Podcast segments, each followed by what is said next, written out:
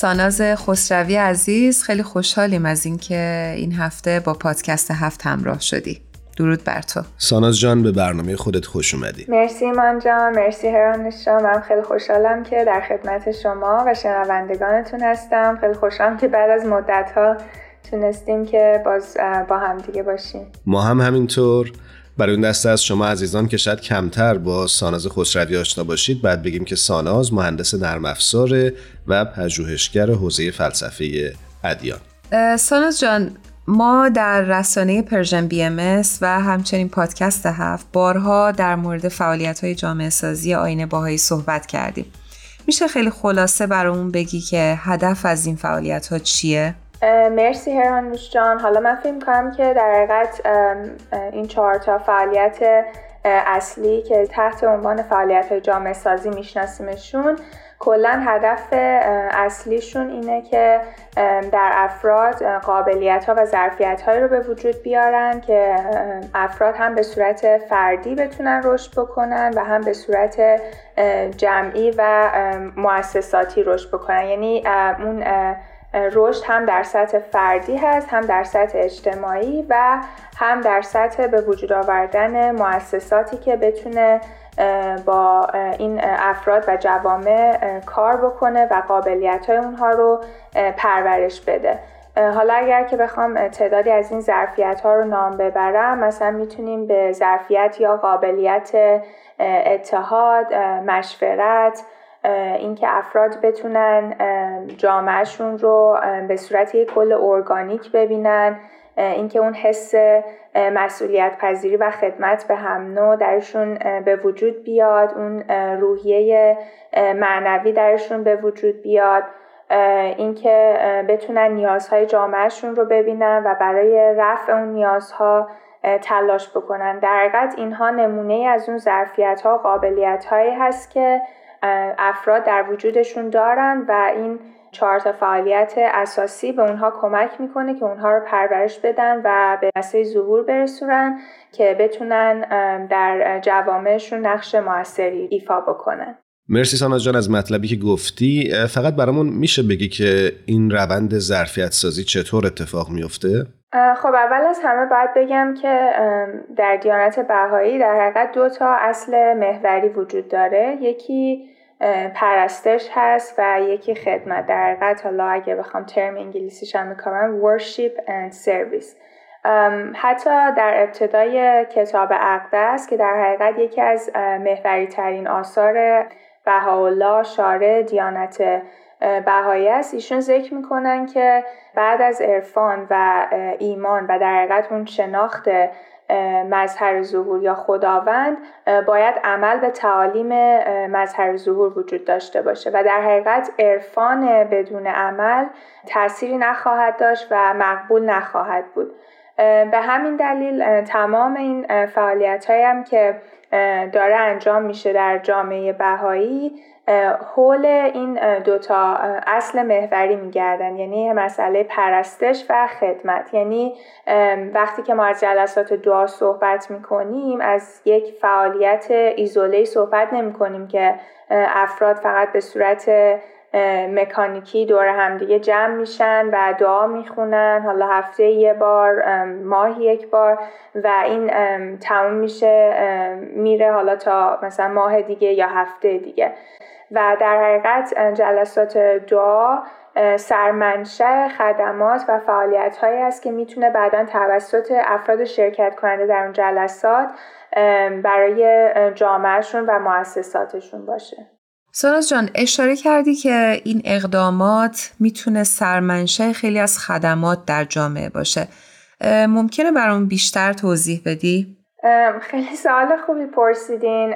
شاید مثلا برداشتی که بیشتر انسان ها در ذهنشون دارن نسبت به جلسات دعا در حقیقت این است که افرادی که دور همدیگه جمع میشن فقط یک سری دعا رو می‌خونن. ولی در حقیقت توی جلسات دعای بهایی یه فضایی ایجاد میشه که افراد رو دعوت می‌کنه به تفکر و عمل.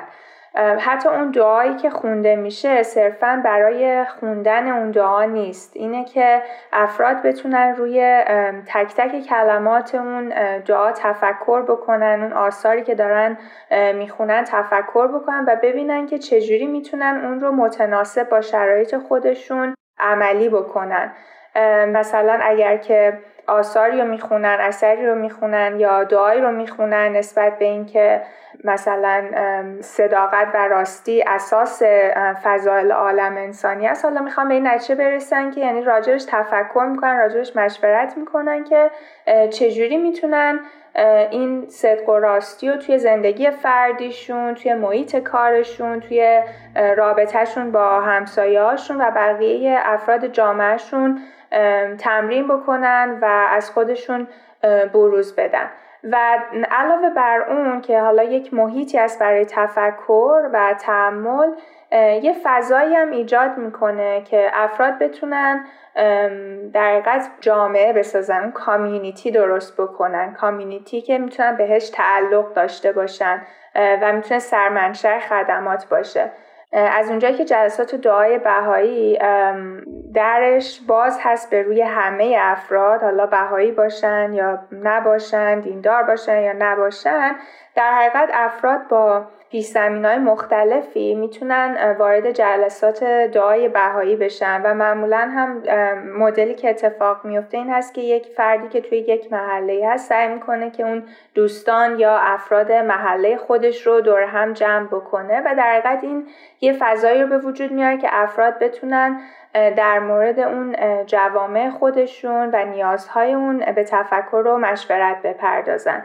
مثلا یک مثال که بخوام بزنم ممکنه که اون افرادی که دور همدیگه جمع میشن و حالا دارن راجع به محلشون هم با همدیگه تفکر می‌کنن. مثلا ممکنه به این نتیجه برسن که محلشون توی شب خیلی تاریکه و احتیاجه که لامپ های بیشتری توی محله باشه. یا مثلا می‌بینن که توی محله افراد نمی‌دونن که زباله رو چجوری تفکیک بکنن یا مثلا سطل زباله یا سطل بازیافت به اندازه کافی وجود نداره. البته اینها مثال های ساده است. می‌تونه راجع به مسائل پیچیده ترم افراد با هم دیگه صحبت بکنن. یا اینکه مثلا ببینن که محله که زندگی می‌کنن یه کامیونیتیه که افراد سالمند یا افراد بازنشسته توی زیاد زندگی می‌کنن و خیلی اونها احساس تنهایی می‌کنن. خوبه که اون نوجوانا یا اون کسایی که جوانتر هستن توی منطقه یک فرصتی فراهم بشه که بتونن به دیدن اونها برن. در حقیقت می‌تونه که این مشورتی که صورت می‌گیره برای انجام یک فعالیت های کوتاه مدت و پروژه‌ای باشه یا اینکه می‌تونه نه مثلا برای یک فعالیت بلند مدت تر باشه یا مثلا می‌بینن که تعداد زیادی کودک توی اون محلشون وجود داره که حالا بخوام براشون کلاسای کودکان تشکیل بدن یا می‌بینن که تعداد نوجوانا توی محلشون زیاد هست. بعد تصمیم می‌گیرن که گروه های تواندهی نوجوانان تشکیل بدن. یا اون افرادی که توی خود جلسات دعا هستن ممکنه که طی اون صحبت هایی که دارن علاقمند بشن به اینکه بخوان وارد اون حلقه مطالعه بشن و مثلا میرن سراغ کتاب یک کتاب یک روحی رو شروع می‌کنن و در حقیقت این جلسات دعا میشه منبعی برای اینکه افراد در حقیقت انگیزه بگیرن که خدمت بکنن و به جامعهشون یه جور دیگه نگاه کنن. خودشون رو افراد منفعلی نبینن توی اون جامعه بلکه یاد بگیرن که چجوری تفکر بکنن راجع به نیازهای جامعهشون. جامعه بسازن کامیونیتی بسازن که اون حس تعلق رو براشون به وجود بیاره و اینکه بتونن اون حس تعلق و اون تفکر خودشون رو به عمل تبدیل بکنن. حالا در حالت دیگه هم اینه که در وقتی که ما دعا می‌خونیم چون که داریم با خداوند یا حالا با یک قوه ماورایی در حقیقت صحبت می‌کنیم مکالمه می‌کنیم. در حقیقت این باعث میشه که در ساده ترین حالتش اون حس معنویات رو در افراد زنده می‌کنه و مخصوصا این می‌تونه توی شرایط بحرانی و سخت خیلی به افراد کمک بکنه. حتی تحقیقات مختلف هم نشون میده که افرادی که دیندار هستن در شرایط بحرانی می‌تونن تاباوری بهتری داشته باشن. حالا نه صرفا به اینکه به دلیل اینکه دیندار هستن به دلیل اینکه اونها خودشون رو متعلق می‌بینن به یک کامیونیتی به یک جامعه ای و در حقیقت یک ساپورتی رو از سمت جامعه دارن حس می‌کنن. به خاطر همین توی اون شرایط سخت بهتر می‌تونن از خودشون تاباوری نشون بدن و یا اینکه خودشون رو به یک قوه ماورایی متصل می‌بینن که در حقیقت توی شرایط بحرانی می‌تونن از اون کمک بخوان و این سرمنشه ایمان و امیدشون میشه توی شرایط بحرانی. ممنونم. می‌خواستم بپرسم که در جوامی که با بیعدالتی اجتماعی روبرو هستند این قبیل جلسات چه کمکی خواهند کرد؟ خیلی سوال خوبی کردین چون که سوال پرسیده میشه که حالا توی یک جامعه ای که داره یک شرایط بحرانی و پشت سر می‌ذاره یا در حقیقت توش بیعدالتی اجتماعی اقتصادی گسترده وجود داره چجوری اصلا ممکنه که آدم ها بتونن با دعا خوندن اون شرایط رو بهتر بکنن؟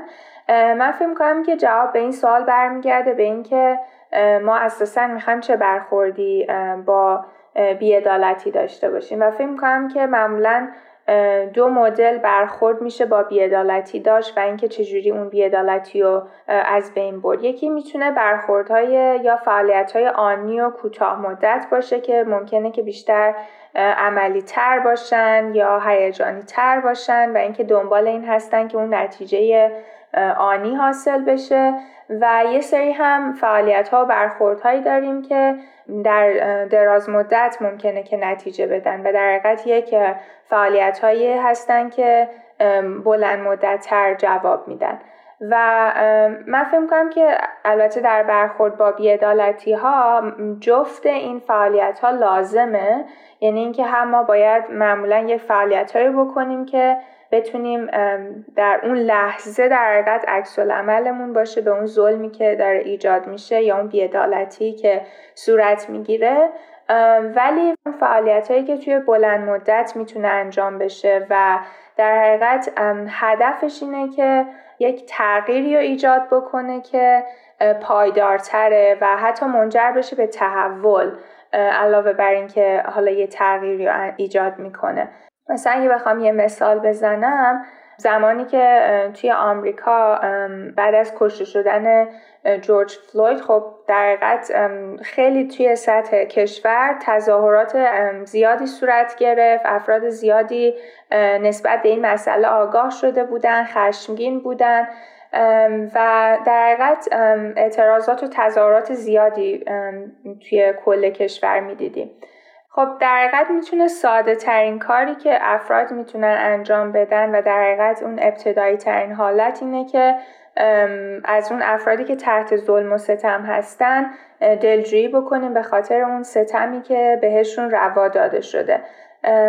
و اینکه حالا کارهای دیگه هم میشه صورت بگیره که در سطح بعدی از پیچیدگی رو با خودش به همراه داره. مثلا اینکه افراد خودشون رو تعلیم بدن نسبت به اتفاقاتی که داره در اون کشور یا اون جامعه که درش بیعدالتی به صورت گسترده وجود داره آگاه بکنن. یعنی خودشون رو تعلیم بدن نسبت به تاریخ اون بیعدالتی ها اینکه این جامعه که الان تحت ستم هست چه گذشته ای داشته؟ چرا همچین اتفاقی داره برشون میفته مثلا توی آمریکا چرا جوامع رنگین پوست یا اقلیت های رنگین پوست انقدر تحت ظلم و ستم هستن؟ در حقیقت اون همدلی همدلی آگاهانه است و اینکه توی قدم های بعدی ببینن که چجوری می‌تونن با افراد جامعه خودشون کار بکنن که به سمت عدالت و یگانگی پیش برن. حالا توی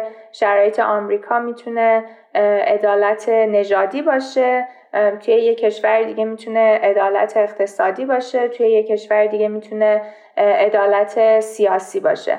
و در حقیقت این هم اصلا یه فرمولی نیست که حالا بگیم که یه کشوری یا یه کامیونیتی بعد از جلسات دعا تصمیم می‌گیره که همچین کاری بکنه پس ما هم باید اون کار رو انجام بدیم. اصلا به صورت فرمول نیست. در حقیقت کل هدف اینه که اون افراد بتونن خودشون تفکر بکنن راجع به جامعهشون واقعیت های جامعهشون رو بخونن و مناسب با اون ظرفیت هایی که در خودشون وجود داره بتونن فعالیت هایی رو برای جامعهشون در نظر بگیرن یا تصمیماتی رو برای جامعهشون در نظر بگیرن که خب اینم حالا بر اگر بخوایم بگیم مثلا توی شرایط ایران هم این موضوع صدق می‌کنه که افراد بر اساس شرایط تصمیم می‌گیرن و صرفا یک فرمولی نیست که از یک جای دیگه ای بهشون تحمیل شده باشه. ساناز جان وقت برنامهمون کوتاه مطلب دیگه ای داری که بخوای اضافه بکنی یا نه؟ نکته خاصی نیست. فقط دوست داشتم که بحثمون رو با بیانی از حضرت بهاءالله شارع دیانت بهایی به پایان ببریم که حالا البته بیان به عربی است ولی من مضمونش رو به فارسی میگم. که میفرمایند با روح و ریحان گرد همایید و آیات الهی را تلاوت کنید. زیرا به این وسیله است که ابواب عرفان بر قلوب شما گشوده میگردد خود را در کمال استقامت می‌بینید و قلوب خود را غرق در شادی آشکار مشاهده خواهید نمود. ساناز جان خیلی ممنون از مطالب خوبی که عنوان کردی من دوباره باز هم یاد گرفتم و ممنونیم ازت. اگر خاطرت باشه در انتهای برنامه ما دوست داریم که مهمانان خوب برنامهمون یک ترانه ای رو تقدیم شنونده ها بکنن. امروز برامون چه ترانه ای رو انتخاب کردی؟ آره من همیشه این قسمت رو خوب یادم هست. آهنگی که دوست داشتم پخش کنید آهنگ بیخبر از خانم نیاز نواب هست. بسیار عالی. قبل از اینکه بریم ترانه خانم نیاز نواب رو بشنویم ازت خداحافظی می‌کنم و امیدوارم هر جا هستی خوب و خوش باشی. مرسی. خیلی خوشحال شدم که باهاتون بودم امروز. هر کجا هستی خوب و خوش باشی. ای بی خبر بکوش که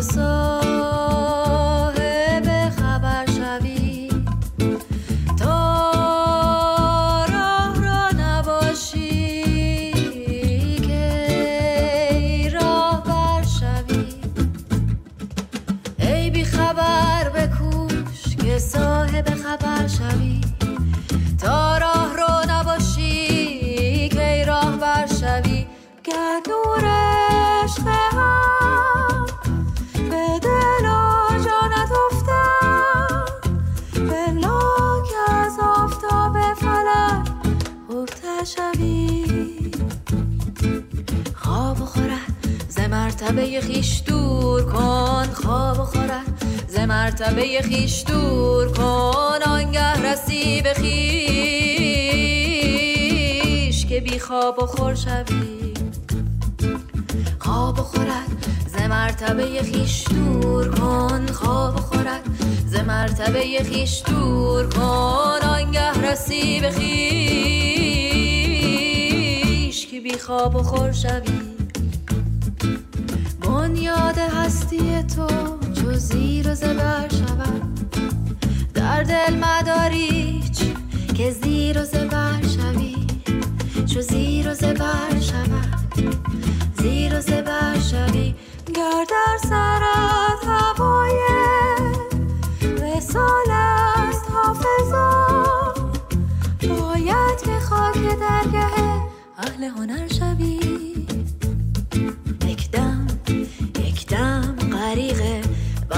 خدا شو گما مبر که عذاب هفت بر به یک موی تر شوی. یک دم یک دم غریق بحر خدا شو گما مبر که عذاب هفت بر به یک موی تر شوی.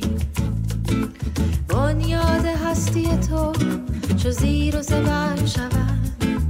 در دل مداری که زیر و زبر شوی. چو زیر و زبر شود زیر و زبر شوی. چو زیر و زبر شود